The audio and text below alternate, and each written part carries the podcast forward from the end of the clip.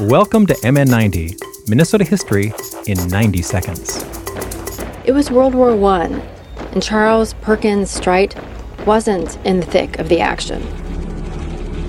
But he was doing his duty as foreman at the Twin City Forge and Foundry in Stillwater, Minnesota, where they were producing munitions for the doughboys over in France.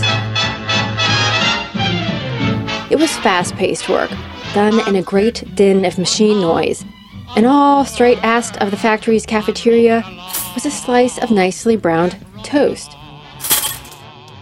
But the cafeteria workers' attention was diverted for a moment, and Strite's toast came out a nice shade of charcoal. Strite, being a mechanic, decided to do something about that.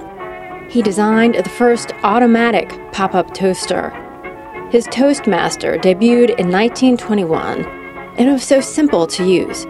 You set the knob to lighter or darker toast, push down the lever, and voila! A perfect slice of toast popped up, all on its own.